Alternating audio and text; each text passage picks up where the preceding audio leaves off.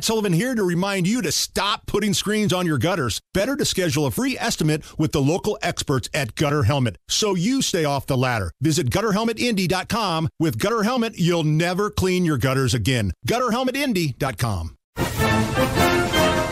The Hammer and Nigel show. My name is Nigel Jason Hammer, right over there. Final score Saturday night in Lafayette. IU 79, Purdue 71. IU gets the sweep this season. That was a fun game to watch, wasn't it, man? I had a blast watching that game. Hammer's right over there. We have a special guest on the DriveHubler.com hotline. Don Fisher is the iconic voice of the Indiana Hoosiers. And Fish, there's a picture that's making its way around social media. I think it's when there's like four seconds left on the clock. I can see engineer Jake Robinson smiling. I see Mike Woodson smiling. And you, right to coach's left, smiling as well. Take us through what happened. Well, obviously, what happened was Indiana won at Mackey for the first time in ten years. that was that was what was happening, and and without question, it was a special moment, especially for Mike, who, you know, in all his years of playing at IU in his four seasons, they never won at Mackey Arena, and of course, they got beat last year there in his first uh, time back at Mackey Arena so getting uh, his first win in Mackey was pretty special with, for him, and I think for the basketball team as well, without question. Yeah, I had, I had such a blast, like I said at the beginning of the segment, watching that game Saturday night. Was as fun for you to call as it was for me to watch as a fan? Yeah, it really was. I mean, the one thing you have to say about Mackey Arena is it's a special environment. There's no question about it. It's it's much like Assembly Hall. When you come into Assembly Hall and the uh, historic uh, scenarios that you see in that uh, arena. Uh, likewise at Mackey Arena, because that's that's where they play basketball since I've been doing Indiana. That's 50 plus years now, or 50 years now. Uh, but but it's it's the arena there is tremendous. It holds noise like you can't believe. Uh, their 15,000 sounds like 20,000 yeah. fans, and it's just uh, it's just a special environment without question. And of course, when Indiana has their name on the front of the jersey, it gets special attention from the crowd. So, yeah, it was it was special in that context.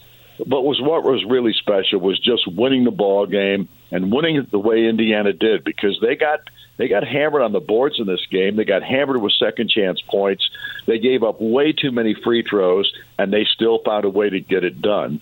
And in my perception of this thing, the thing that was most impressive was Indiana as how hard they worked at both ends of the floor in this ball game, and they never let the game get out of hand, so to speak, where Purdue would take over complete momentum. Fish, does it seem like the Purdue IU rivalry has heated up again. I mean, for a few years there, maybe it wasn't so much and it was kind of tepid, but now I feel like there's fire again. I mean, did you notice at the beginning, before the game even started, IU lines up for the national anthem and the Purdue players are still sitting there shooting free throws in their faces?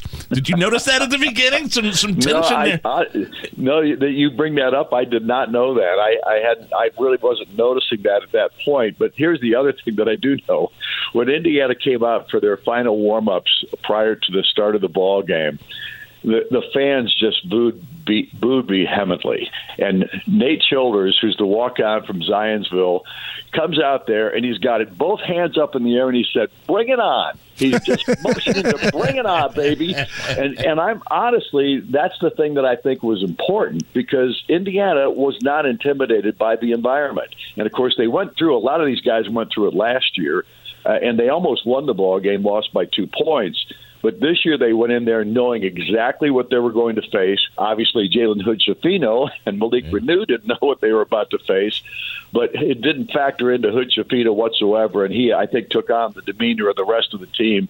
His calmness, his ability to play in the big moment was just spectacular.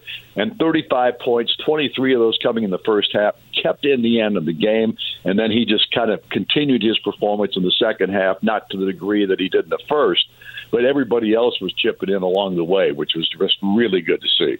Fish, how important was it for Indiana to figure out how to beat good teams when Trace Jackson Davis gets those double teams? Because I don't believe he hit a shot until the second half, but he was dishing the ball, he was commanding the double teams, and he was finding the open man. How important is that for this Indiana squad?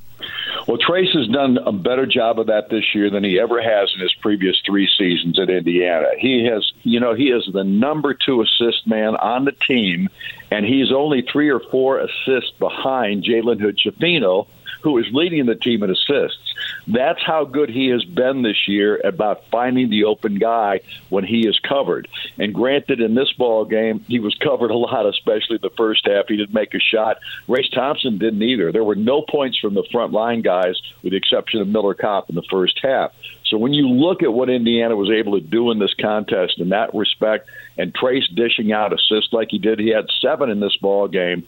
Uh, that was a major reason why Indiana was able to come up with a victory. And Jalen Hood Schifino, you mentioned it earlier, just a defining performance for this kid. You go on the road, the most hostile of environments, and to have a freshman play a game like that in front of those angry fans, that has to give this IU squad some confidence as the as they start playing the really important games here in the next couple of weeks. Yeah, and the and this week is hugely important in that regard because you know the last thing Indiana wants to do now after beating Purdue for the second time this year is lay an egg in the next game out against the Iowa Hawkeyes tomorrow night on Tuesday.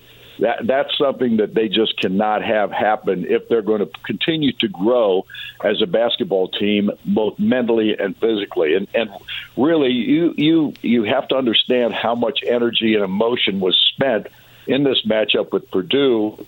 The guys have done this before. They've been resilient coming off losses, which they had to do against Michigan State this past week. And in my opinion, right now, this team has to grow again in the sense of understanding what's right there at their at the uh, at, at, at, on their doorstep as far as what they can accomplish, and that is the double bye going into the Big Ten tournament. Whether they get a piece of the Big Ten championship, can finish second, third, or fourth, you want to finish in the top four to get that double bye, and that's what's at stake this week. We're chatting with Don Fisher, voice of the Hoosiers, here on the Hammer and Nigel show. So, do we have any updates on Xavier Johnson? What his timetable is of coming back? Last time I heard Fish, it was toward the end of the regular season. Well, we're kind of there right now, and if he does come back, I don't think you're taking Hood Schifino out of that starting lineup. No, well, he was in the starting lineup before this whole thing started. Okay. The guy that's taken the place is Trey Galloway, and he has been spectacular as well. But X is slated to get back maybe this week. Uh, the hope is that he's back for this game tomorrow night against Iowa, but I don't know that. All I know is projections were that he would get back perhaps for the last regular season week. If he is back for this ball game or the next against Michigan, I think that's huge because you don't want to go into the Big Ten tournament with him playing his first game back from this injury issue. And of course, Mike Woodson's got decisions to make this week in regard to that. If X is able to play, how do you work him into the lineup now? Because you have established what you've been able to do here of late and what the success level has been for the last 10, 12 ball games of this season. Uh, you don't want to take that recipe out of the mix and uh, trying to get a new guy into the lineup. And even though he's not new, he hasn't played all this time. Since the Kansas game, he has not played. So this is a guy that they're going to have to find a way to work into the lineup, whether it's the starting role, coming off the bench, uh, and again, how good will he be the first couple of games back? Because of course he's working back after not having played for this long period of time. The Hoosiers and the Hawkeyes, they tip off tomorrow night. It's a game you can hear right here at 93 WIBC. Uh, pregame starts at 6, tip off at 7 at Assembly Hall. Fish will be on the call. Don Fisher, we always appreciate you joining us here on the Hammer and Nigel Thanks, Show. Fish. Guys, thanks for having me. I appreciate it.